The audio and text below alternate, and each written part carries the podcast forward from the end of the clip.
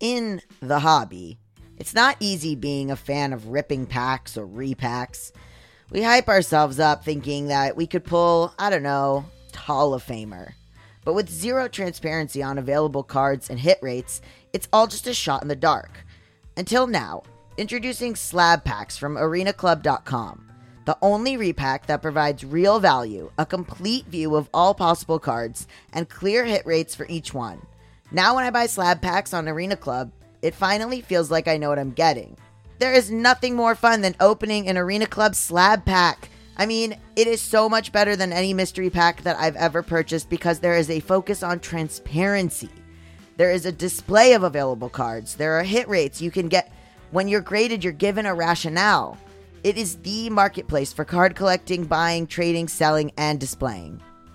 Arena Club slab packs are revolutionizing the repack game with transparency. After your pulls are revealed, they'll immediately be placed in your vault for safekeeping or trading and selling. You can have them officially graded by Arena Club.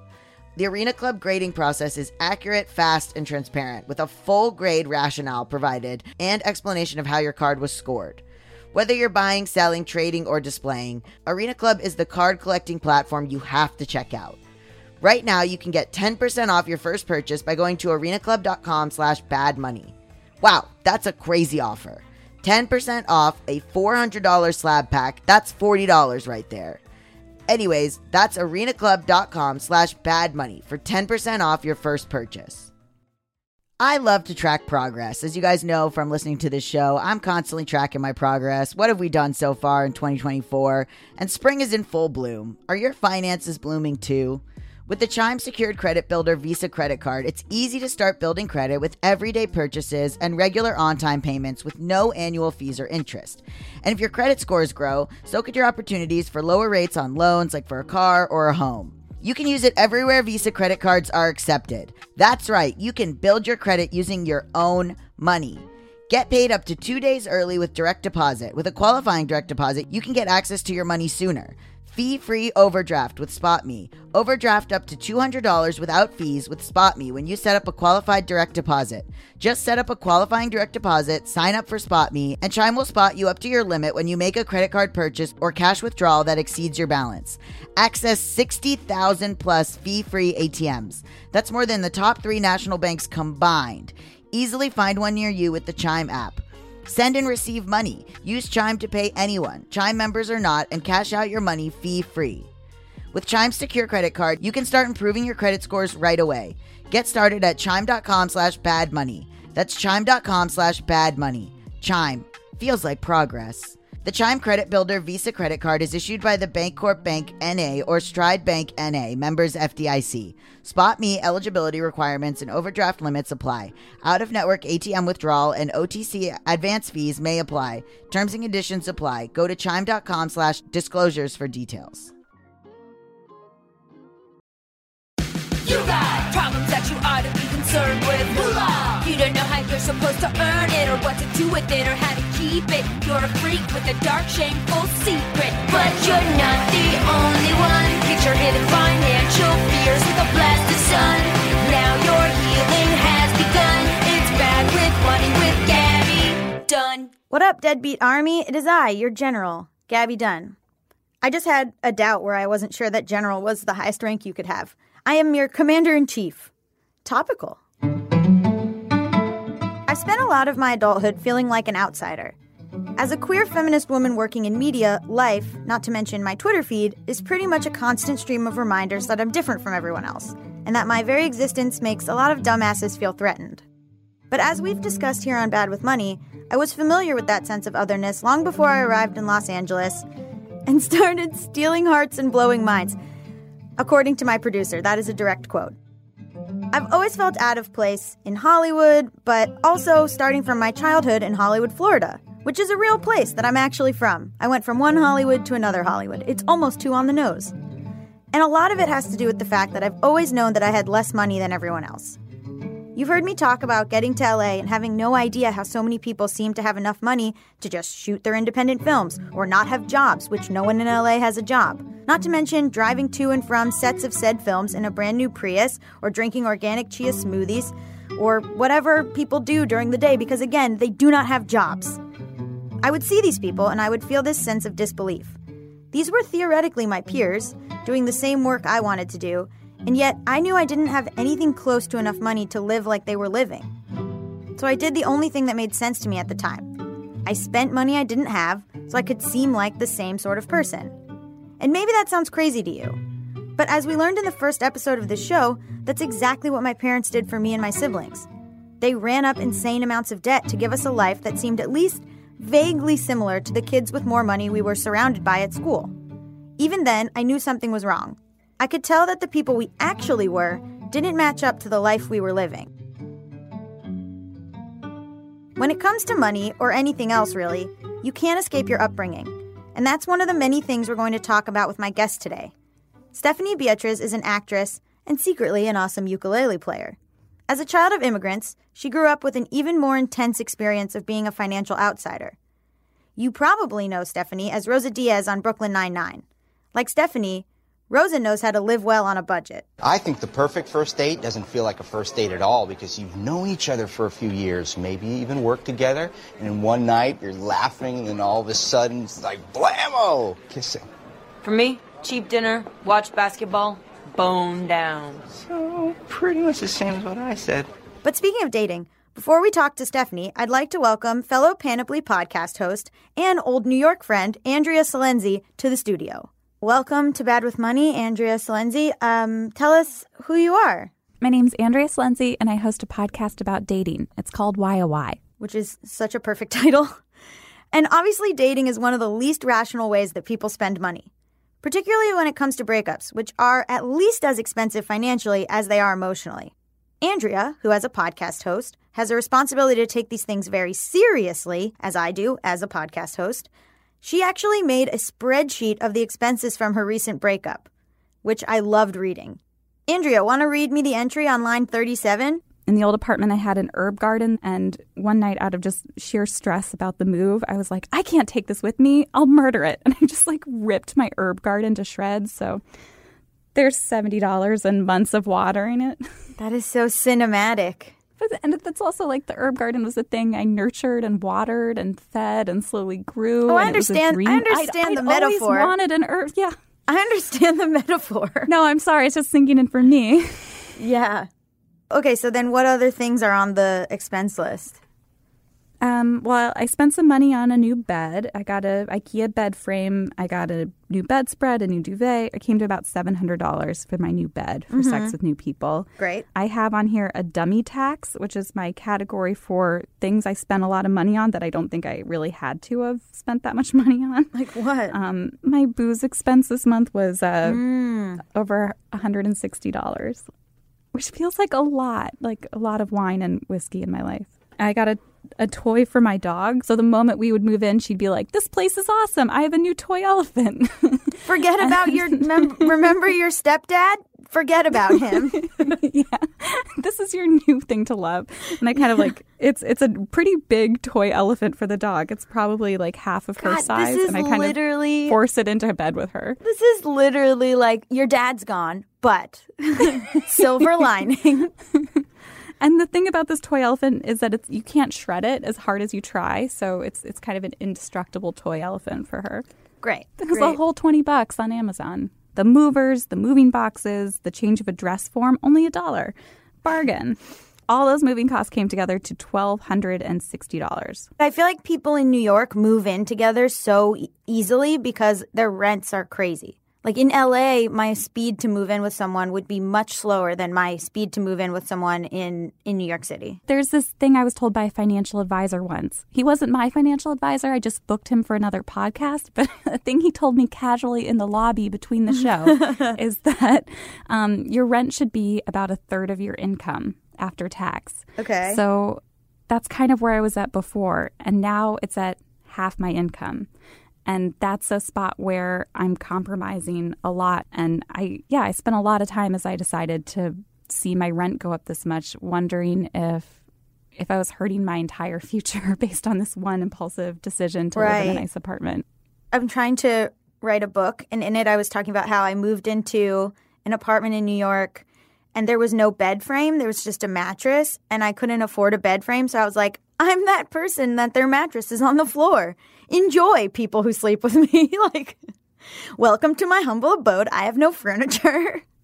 And like, yeah, what I think I deserve is is pretty like low. But then if I'm trying to find someone to love me someday, um, I Right? felt like I had to invest in this new life by spending half of my rent on a place that made me seem interesting and desirable and has her shit together. So you could have broken up with him if you wanted to like move back in with your parents. Yeah, or I could have broken up with him if I was ready to go back to having roommates. Right. I'm 31 years old and it would feel so defeating to feel like I'm going back. What was the biggest waste of money, do you think? The thing that still smarts are these five folding chairs I left behind.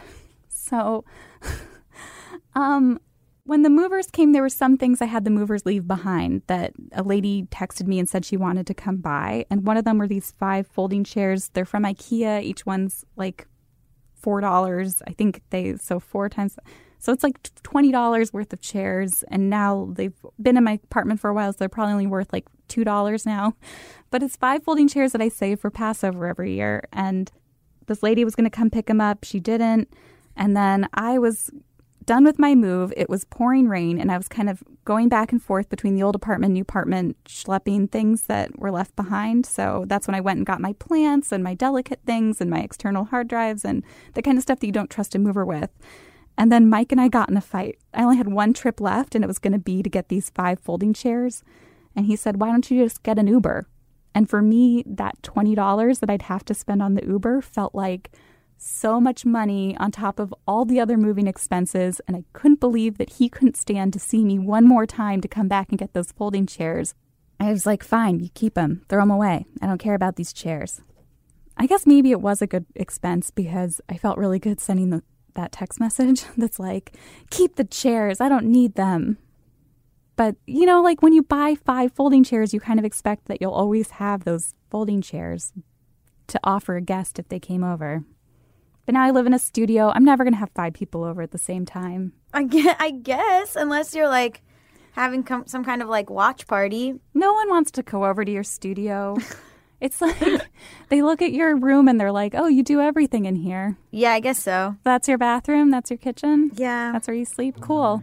Yeah. Just you in here? This is how you live? I am a garbage person. I should live in a basement studio like a troll. I don't want to have people over anymore. Everybody check out Andrea's show Why on iTunes. Go there right now and give both of our shows a five star review. And after the break, I'll be back with Stephanie Beatriz.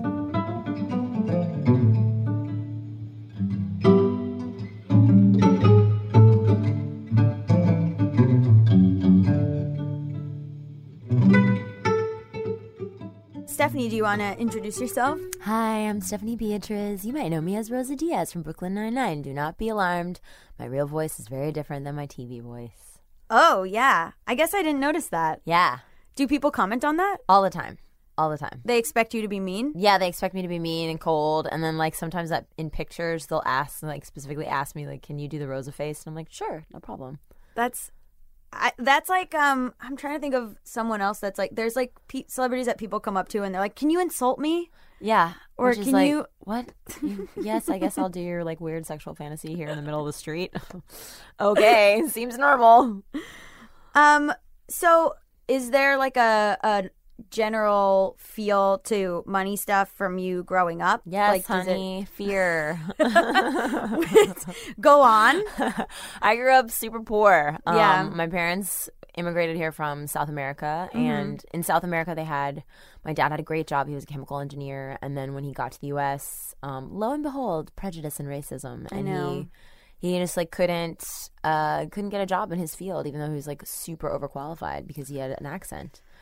Um, and so, you know, from the time that I was a kid, it was always like we don't have enough for that. Mm-hmm. It was just very obvious that we didn't have extra money. Why did they why did they immigrate to the US? Because they wanted to give us better opportunities, my sister and I. They wanted us to be able to do whatever we wanted versus like having to having to do something that we didn't want to do. I mean, Jenny and I are both artists, Yeah. which like would be unheard of That's in- such a classic, like, uh, child of immigrants. And Right? then they come to the U.S. and they're like, I want to act. yeah. Like, parents I want like, to live the American dream. oh, God, okay. right. No, seriously, when I told my parents, they were like, what about a lawyer or like a doctor? Right. And I was like, no, I can do this. I swear I can do it. And now I'm doing it. Thank God. Were they nervous, though, like, moving here? Was your dad like, well, I'm going to get another chemical engineering job, no problem? Or were they like, this is going to. And what, what did he end up doing? I think well, he ended up doing a number of things. Um, most notably were teaching. He taught for a while. Um, he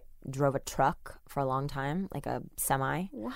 Yeah, and then he also drove shuttle buses, like from the hotels to the. This is that like that No, like cliche thing that totally- you hear where it's like a Yeah. taxi driver is like in my country I'm a heart surgeon. Yeah, no, like, okay. these stereotypes are actually real. But yeah, I think I think he was the the oil boom was really happening in Texas at the time, and then like right when they moved, the bottom sort of dropped out of the oil boom in Texas. So like the eighties, Mm-hmm. early eighties. So I think it was more difficult than he thought. I think it was really hard on my mom because she didn't have any friends in the U.S. yeah. She was young. She had two kids. Like she had she had worked a lot before because she also grew up poor, so she kind of knows how to pull herself up by her bootstraps. But I think my guess is, and my parents don't like necessarily talk too too much about their past, but my guess is. My mom was like, "All right, I like did it. I married this guy who's got a great job and everything's gonna be fine." And then when that went away, she was like, "Okay, well, I gotta, I gotta figure this out." So similar to your dad, like Yeah, a bunch of different exactly. jobs. Um, did they sort of have this idea that like in America you can be anything you want, or that kind of like golden? Yeah, you know what's I think this happens to a lot of immigrant families, but I will just speak for my own. I think that their goals shift to the kids. Mm-hmm. Meaning that like they go, "Okay, well, I don't know how I'm going to live my dream necessarily, but I'm going to make sure that my kid can live theirs." Yeah. So everything becomes redirected and focused onto the kid. My So, parents like, do that too. Yeah. My dad does that too. I interviewed them in the first episode of this show, and a lot of what they were saying was like, yeah, we didn't have our shit together, but like now, like you're. They do this terrible joke where they're like, "You're our retirement fund." Yeah, And no, I'm my like, parents make the same joke. Yeah. They're like, thank God we have you. I'm like, oh, cool. That's no pressure at all. Thanks a lot. Thanks a lot. Right. Also, thanks for like popping me out as like a Yeah. a savings account. Cool. Sounds good. Yeah. um, were you living in like a rich area? Yeah. or- I grew up in Webster, Texas, which is really near a lot of really nice neighborhoods. For example, there's one called Friendswood. No, come on. Yes, it's actually called Friendswood. And the houses are nice. Like everyone's, even like the shitty houses are like nice houses. Yeah. You know? And so it was like, I remember sort of looking around and everyone, there was this trend in middle school where everyone would have, do you remember Dooney and Bourke? Yes. Dooney and Bourke purses. Yes. Like everybody had a Dooney and Bourke purse. So um colorful and gouche and like so gross. Yeah. So gross. Now I have one. It's like vintage and, you know, I mean, I wear it like I love it, but at the time it was like all about the Dooney and Bourke purse, all about like a certain type of jeans, all about like we had that had- too, or the Tiffany bracelet with the heart. Oh, the Tiffany bracelet. Mm-hmm. Oh There god. were like little wealth signifiers. Oh yeah, so you would know what level people were on, and so like there was no there was no chasing that. There was no chasing it because if I got a fake bag, everyone would know it was fake. you know? Yeah. Like if we had visited New York to see my grandmother, we would go to Chinatown and like try to get the fake ones. lucky. Well, but but then you could tell like if you looked inside Inside, of it, yeah, you you could tell could it tell. wasn't real. Mm-hmm. You're right. Like is it is it worse to be the not rich girl who like ha- has no Bourke purse or is it worse to be the not rich girl chasing who that, chasing that like little clearly has a fake one? Right. Like I don't know. I don't know. I know how it felt, which was like so bad because like you felt like you were never going to sort of climb up to that level. I also like remember going into Abercrombie and Fitch Ugh. and buying like a plain Oh T-shirt. my god, sale only, sale, only sale only. only. Yep. And buying like a plain T-shirt that didn't even say Abercrombie and Fitch on it, but me knowing it was Mm-hmm. from there. Felt good. And then I was like, I'll wear this to summer camp, and people. I mean, the point I think was that people for it to say Abercrombie, so Yeah. people would know. Yeah. But I would just go like, Oh yeah, my shirt's from it's from Abercrombie, And Don't I know worry it and I know it is. Don't worry about it's it. It's fine. I can't afford the one that actually says Abercrombie, but we're like working on it. I had like a very itchy sweater that was Abercrombie, and I would wear it anyway, even though it would like itch the shit Did out it of my say arms. something? I think it said something across somewhere. It's somewhere on it. Like, like maybe it was all like the female buttons nude or la- something. lacrosse or whatever. God, those stupid sexist. God, what were we doing? What were we doing? Just trying to fit in. Fit in. That's all we were doing. Ugh, it's so sad. I went to a Jewish school, and so p- everyone had bar mitzvah parties. Ugh. and you Oh, it was just like a show of wealth Oh, so like if you had a bar mitzvah party that was like small or um wasn't at like a nightclub or Uh-huh. on a yacht or whatever then everyone would be like oh your parents did, couldn't pay for this whatever huge thing Fuck. but then the rich kids would have these like you know my mom rented out like a they rented out a club Yep. and My like, super sweet sixteen. That's yes, that style. exactly. Yeah. And so at 13, you could tell like who had money and who didn't, based on who was throwing what kind of bar mitzvahs. oh my god, so stressful. And then now you got the Dooney and Bourke purse, and you went back in time and Yeah. showed, or you showed everyone. A little bit. I mean, you know, one of my favorite things to do is like I bought, I bought this really gauche. uh What was it? It was a Gucci purse. Yeah. like very obnoxiously like, wow, that's Gucci. And then I gave it to my mom, and I was like, make sure you tell everyone that I bought it for you. like, You're like a rapper some- buying her mom a house, sort Like, of kind like- of like i that's like i yeah there's something about like wanting to sort of i don't know what that is it's got to be left over from childhood and sort of a feeling Mm-hmm. of like i don't belong so i'm like trying to make sure that my parents belong or something Did you have like jobs growing up? Do you remember the first time you made your own money? Yeah um i was a music teacher for what was it like summer summer school at my church for a while Really? yeah like and i was like not qualified at all like i can't play the piano or anything Our like- our producer before you got here was like, "Did you see that video of Stephanie playing ukulele? It's so good." Ah, Oh, that's so nice. Well, now I know how to play an instrument. Now I can play ukulele. But at the time, and I like singing, so that was fun. And so I think I I did that for like six weeks in the summer. I made my own money. I think I bought some school clothes or something at five seven nine. What happened to five seven Five seven nine. They closed? Uh, I hope so because like what the hell? That's a such a fucked up name to name your store. We only carry sizes five, seven, and nine. What is that line from Mean Girls? Where she Oh yeah, that? you can. We only carry five seven nine. You could try Sears. Sears. Good grief, so exclusive. All the clothes would fall apart. I used to get stuff at Rave Girl. Oh my god, I've never heard of Rave Girl. It's what it sounds like. Okay, Uh, yes. but it was like that, and uh, and We it probably dressed very similar. Did you own any JNCOs? yeah. oh my god, JNCOs all the way. But it would all. It would always the shirts would fall up. Wet seal. Wet seal. It seal, would just fall apart. Delia's. Delia's. Well, so wet seal was like one level, and then if you could afford like Delia's or Limited Too, that was Uh-huh. like another level. Uh-huh, So we uh-huh. would go into Limited Too, and I would just be like, I wanted to be like a, a Limited Too model. Like I was like, that is the peak. Like that, like that is the coolest you could be. Yes. Um. Do you remember the first time you made money from acting? Yes, I do. Um, I was in a children's theater tour in New York City. I just moved to New York City, and maybe like a few months after I was there, I booked a job with this company called TheaterWorks USA that does children's oh. theater. And what it is basically is you're either in a musical or a straight play, and you and your castmates drive these two vans around the country.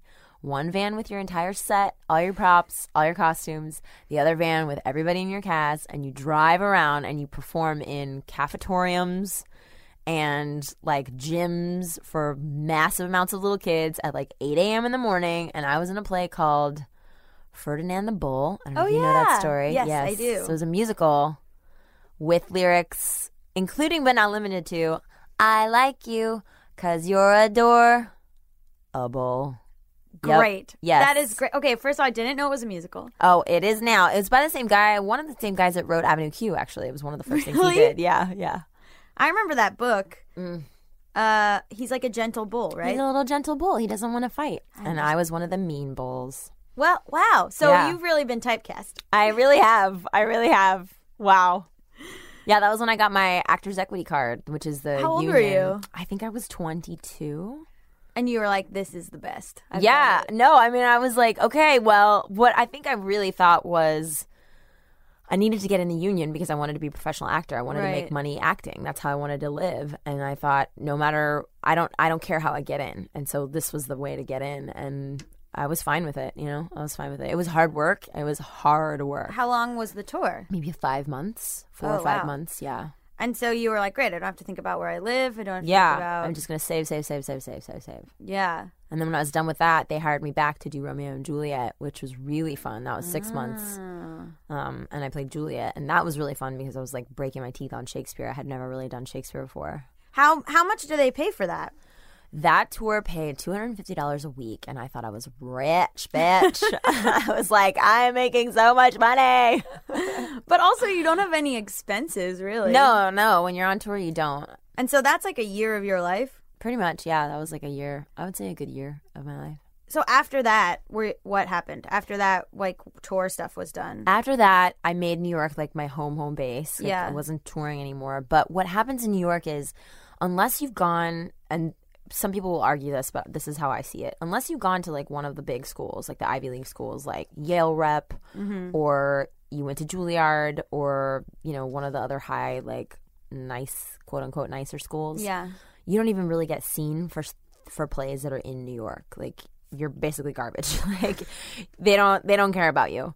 So what happens is all of the regional theaters all around the country they audition for their plays in New York and LA because for some reason if you live in New York or LA you're a legit actor. You're not Right, you, you- know yeah. you you're for real actor versus like if you live in Colorado or something. Those actors are still real actors. Some of the most brilliant actors I've ever seen are their bases are in the middle of the country. Right. But theater's weird. So I would audition for plays in New York and then I would go and travel and live in other Oh, states yeah, while yeah, I yeah, did the yeah. play. So like I went to Pittsburgh and spent like 3 months there. I went to Hartford, Connecticut and spent like I would bounce around the whole Mm. country and work at theaters and make my money and then come back and live in New York until I got the next job and then go away again. Isn't there? There's sort of like a cap, right? Like either you get on Broadway or Kind of. I mean, like, how long can you do regional theater? That- Right. and that's what became the problem. Was like, I started. I I hit like the jackpot. I thought, and I went and worked at the Oregon Shakespeare Festival, which oh, is yeah. such a good gig. It's like nine. Nine to ten months sometimes. Mm-hmm. Like, damn, that's like a golden gig for an actor.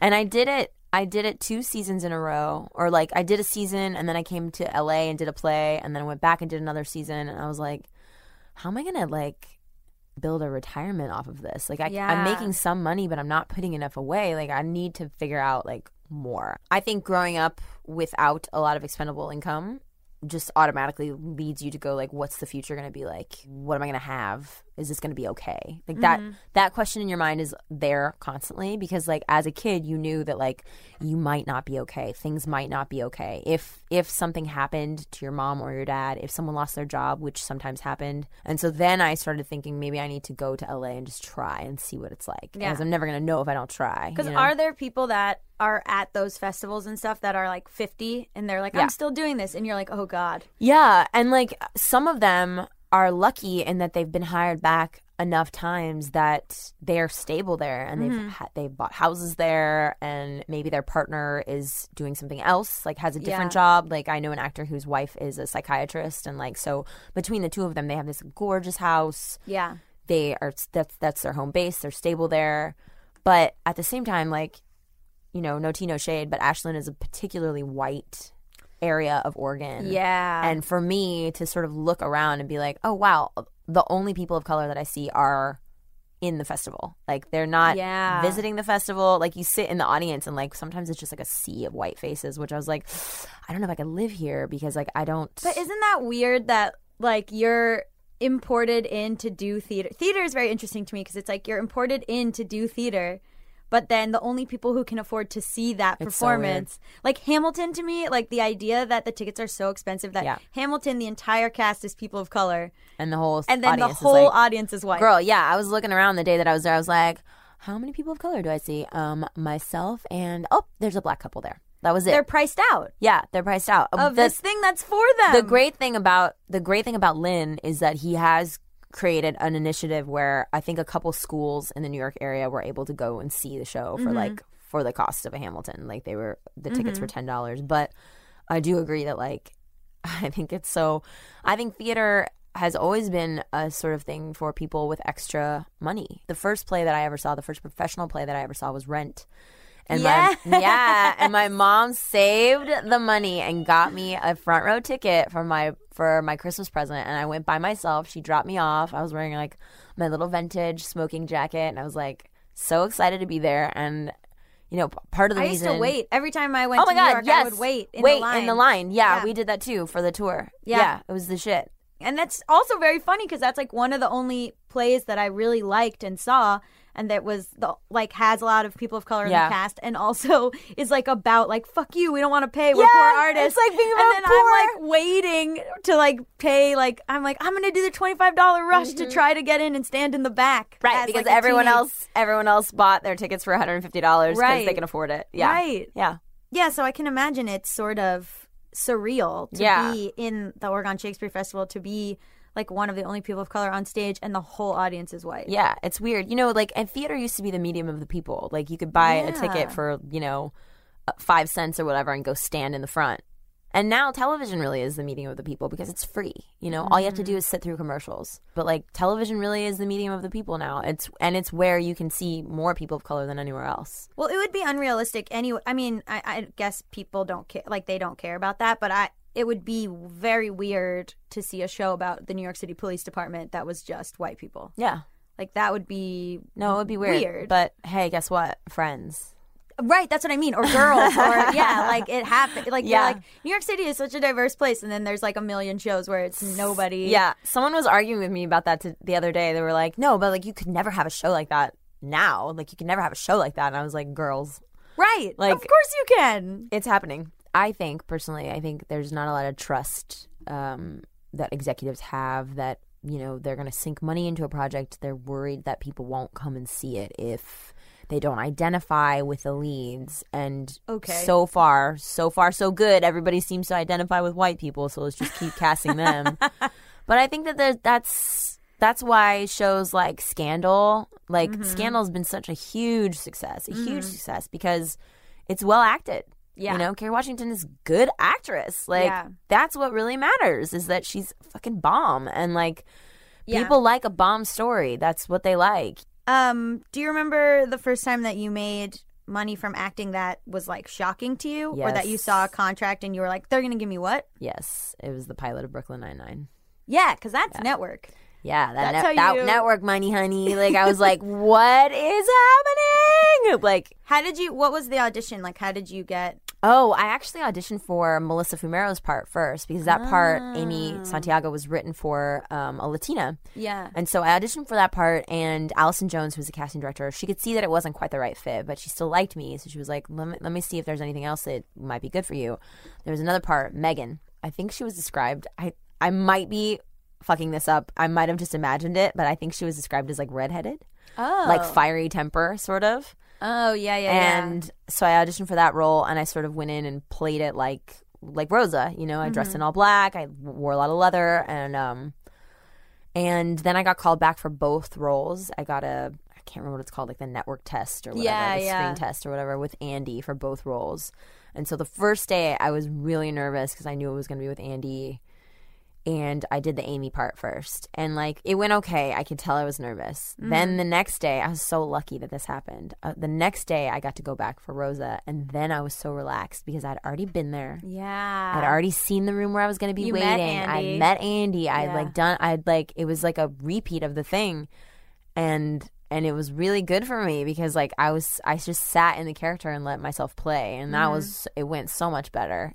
And then when I booked the part, um, the guys Mike Schur and Dan Goor were like, "We think we're gonna change her name." I was like, "No, I like the name Megan. Like we're gonna change it to something like soft, like Rosa." I was like, "Oh," because my mom's name is Rosario. Ha. And I was like, this is great. And my old landlady in New York was named Benita Diaz. Oh. So I was like, this is like a sign from the universe. It was great. So you had like an agent that was looking at the contract for yes, you. yes. Yes. At the t- at the time, I'm still with that agency. Um, they were you know doing all the contract stuff and and everything. So at what point did you see the contract? I saw it when I signed it. And did you know you were like, this is network money, so this is going to be crazy? You know what I thought was I didn't know if the pilot was going to go or not because I had done a pilot before. Yeah. Um, and it was a, and everybody said it was going to go because it was Portia de Rossi was the lead, Malin Akerman was the other lead. Yeah, I've been there. Yeah, yeah. So like, like, this is definitely going Right? until the day that it is not everyone going. and everyone's like, your life is gonna change. Yep. Your life is gonna change. And you start spending the money in your head yeah, already. which is so stupid. That stuff doesn't happen overnight. It happens over years of building, building, building, building your career. yeah. Um, but yeah, like, and at the time I was not incorporated either, so like the government took quite a bite of that paycheck. Do you remember what the check was in the beginning that you were waiting for? Um, I think it was like the first one uh, that all of the government money got taken out of was like seven thousand dollars, and I thought I was rich, bitch. I Yeah. was like, wow, this is so much money. Um, but then afterwards, I incorporated, and then when the, when we got the when the pilot got picked up, and I had gotten incorporated, I remember this. Okay, so at the time I was working at Pop Physique. I was a, a fitness instructor at Pop Amazing. Physique. I've Thank been you. there. love love that workout. Um, the first two weeks of shooting Brooklyn Nine Nine, after we'd gotten the pickup, I had no money in my account. I was like, I mean, I maybe had like two hundred dollars, and I was like, I remember asking everyone. We were like standing around in someone's dressing room. I was like, "Did you guys, did you guys get your paycheck yet?" Like, I was just like trying to like make convo. Like, did, you, did anybody like get their paycheck yet? Because I was dying, like, di- like uh, so afraid I was gonna overdraft any second. Borrowing money from my boyfriend, like not wanting to ask my parents for money. I was just so so stressed. And Joe. Joe Lo Truglio like loves to bring it up to me. He's like, "Hey, remember when you remember when you were all ah. stressed out about how we weren't gonna get paid? You didn't know when you were gonna get paid." It's like, "Nah, now, now, how do you feel now?" And I'm like, "Yeah."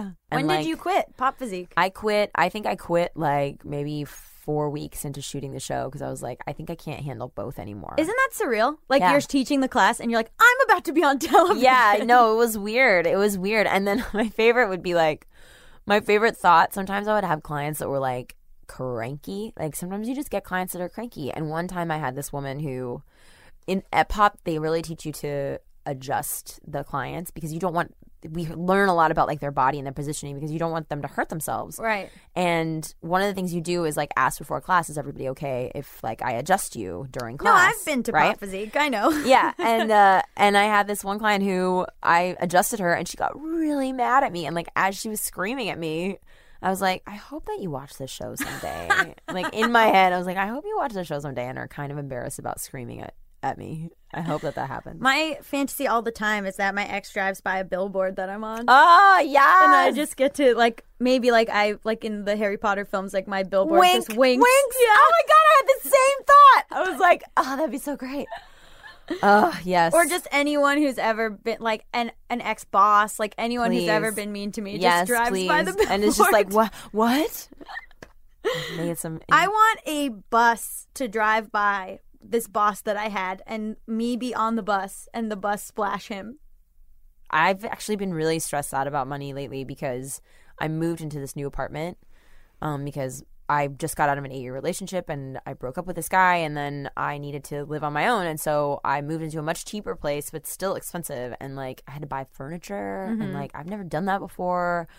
I had to like set up everything and I I decided to get a financial advisor because I was like I need like I can't I'm Yeah. trying to plan for the future here like how do I do this meanwhile I'm spending like $1300 on a hutch like because I'm like it'll make me happy I know it will like you know just just like hemorrhaging money lately and I'm stressed about it. It's really scary to like be to grow up a poor kid and then be like am I to spend $1300 on this hutch because I I like it and it's to make me happy and I'm gonna have it for a long time? Is that is that the reality that I'm living in? It's really weird. It's Yeah. really weird. We were. I was at a bar last night, and Ryan Seacrest was on the TV. oh yeah. And right right My friend was like, "Why is Ryan Seacrest still working?" And I was like, "Oh well, I think he's charismatic." And she was like, "No, no, I don't mean why is he still working. I mean like he has enough money. Like why is he still working?" And I was like, "I get the impression that Ryan Seacrest thinks it will all go away at any point." I bet he does like I imagine a lot of successful people who you go, why are they still working? Is like they they have that Yeah, thing they that have you were like feel like I just spent this much money on a hutch. I have to immediately I, need make to that make money more back. money. Yes, Yeah. I need to. Yeah, and then there's like things that like you start feeling like, well, gosh, there's people in my life that I really care about and I want to help. Mm-hmm. You know, how can I help them? Most of the time, it's like, well, money. You know, which is also another side of that thing, which is like. I remember someone saying, This actually is true. Like, oh, you're going to see who your real friends are. You're going to see who your real friends are. And I was like, ah, okay, all my friends are real friends. um, In what how has that manifested? Well, there was one particular woman who I went to college with, and like immediately after I booked the pilot, she wrote this like quote, air quotes, funny article that was like a satirical article about how she had been in LA a really long time and nothing had happened for her. And then her fresh off the boat friend, yes, she actually used that phrase in the article, I think, comes to LA, doesn't even know how to hit her marks, which I told her in confidence over coffee. I was so embarrassed because I couldn't hit my marks. Like I'd not ever learned to do mm. that. And I was fucking up shots left and right. And I told her that in confidence. And then she wrote about it in this article. To Yeah. do what? To like make whatever hundred dollars that she sold the article for. You know? And then called me the morning that the article came out. Didn't even have the balls to like discuss it with me beforehand. Called me that morning and was like, Hey girl, I hope you're okay with it. It's like to- so tongue in cheek and like no, I wasn't okay with it. And like I'll never ever let you back into my inner circle. I mean, I've definitely I've talked about it on the show that I've like given family members money, Mm-hmm. and then you know uh, people have said, well, that's a very bad precedent to set Mm. that you would even do that, Mm-hmm. Mm-hmm. or just weird stuff. Like I had someone, one of my brother made a joke about like selling some of my clothes on eBay, and I was like, it's not funny. That's not funny, brah. like, he that's not thought it was funny, and I'm like, it's not. It's, not actually cute. stressful to me. Yeah. Yeah. you would say that. yeah, and like there was a there was in the beginning, um, Alia Shawkat actually gave me some really good advice. I was like talking about going out with my friends, and she was like, "But you didn't pay for everyone, did you?" I was like, "Yeah, I did. You know, like I can afford it." And She was like, "You can't do that. You can't. You have to stop doing that now. Yeah. You can't do that because then they're gonna expect it, and then they won't pull out their debit cards, and then you'll see you'll see how quickly it happens." I was like. Oh my god, that's such good advice. It was such good advice from her because like you don't want to ever not feel like an equal with your friends. you I know, but I feel awful when people, when friends or my sister who lives out here will say like stuff about like not having any money, which like Mm-hmm. I was that. Like I, I get it. Like I certainly had like nine dollars in my bank account. Right. That is the reality, right. and I had no nobody that I could have reached out to about Right. it. And I think those are case by case. Like that's case by case. Like if it's your sister, then Yeah. like maybe you decide, okay, I'm going to help you for like this amount of time, you know, Mm-hmm. like this year I'm going to give you X amount of dollars every month Yeah. to like try to help you get on But your then is it like. I'm not? I'm not encouraging her to. I don't do it know. on her own? You know, like I don't know. I That's a- did it on my own. It's a like, really good question. It's a really good question. Like, yeah.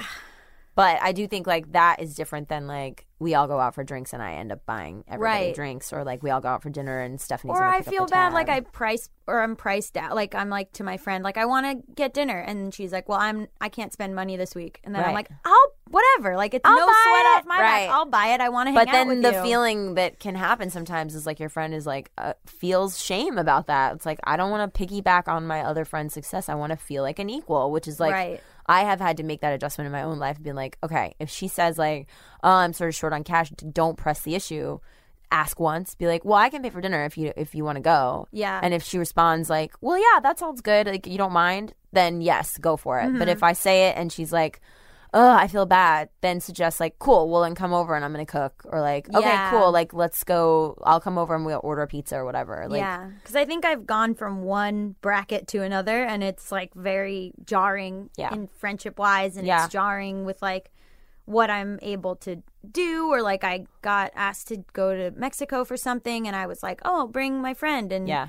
but it's like well yeah but then like am I gonna pay for everything in Mexico right. like what is right. this What is it? What is but it? But then it's like but I just want to like hang out with my friends I know, I know, I know. I feel exactly the same way. I've done. I'm like sometimes when they would they they fly us to New York for TCAs, Mm-hmm. and there have been a couple times where I've like begged my best friend Courtney, who's doing the podcast Reality Mm-hmm. Bites with me. I'm like, come to New York, come to New York. She's like, I like this month is not a good month for me, you know. Mm-hmm. And I'm like, okay, well, if you can buy your plane ticket, then I'll do everything else, you know. Right. And like sometimes that works and sometimes it doesn't. Yeah. But it is. It's like a very. You have to re-examine it all the time. You can't just. That's the thing about it is like you can't examine it once and be like, okay, that's the rules and that's what we do. Right. You just have to re-examine it every single time. what were you gonna do what was the plan if you didn't get Brooklyn Nine Nine Just keep trying in LA as much as I could. with like, 200 bucks Yeah, and keep working at Pop Physique and like try and make more money there. Mm-hmm. And but there was like a sort of in the back of my mind was like you're gonna you're gonna hit you're gonna hit it's gonna happen in some Mm-hmm. way or another it's gonna happen. It might happen when you're 40. It might not happen till later. And you if- were gonna be like, I'll give myself till forty. yeah yeah well I'll give myself till whenever because like there's nothing else that I want to do. It feels like a vocation like it feels like a calling like you don't. I don't. I know there's some actors that can like take it or leave it, but I don't feel. This is gonna sound so hippie to be. I feel like I have something to add to the world, and I don't feel like there's any other way I can get it out.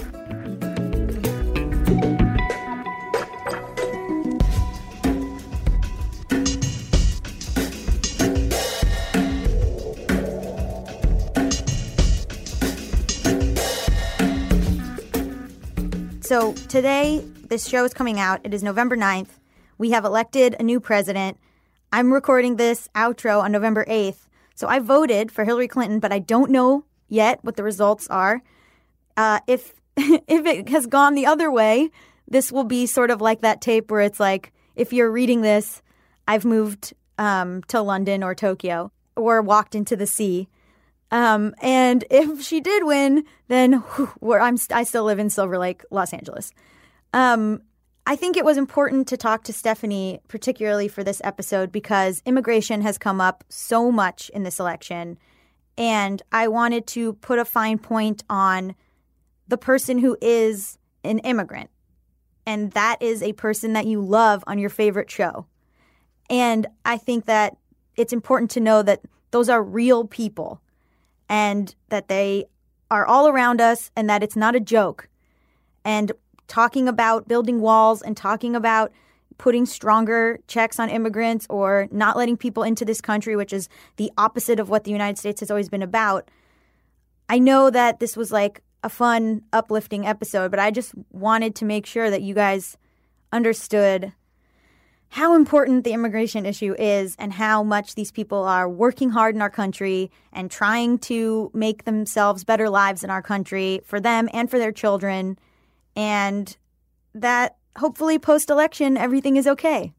And if Donald Trump has won, I guess this will be the last episode of Bad with Money that you will hear, unless um, Panoply has an office in Tokyo. oh God, I hope she won.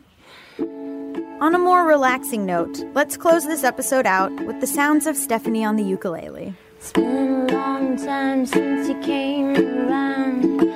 Been a long time, but I'm back in. And this time I'm not leaving without you.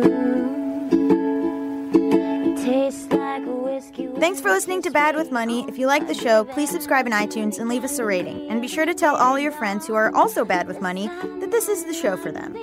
Also, feel free to tell your friends who keep a secret stash of breakup money throughout every relationship and don't go emotionally and financially bankrupt every time their heart is broken, but are also probably way less fun at parties than the rest of us. We are part of the Panoply Network, which is also home to Andrea's show, YOY. Go subscribe to both of us.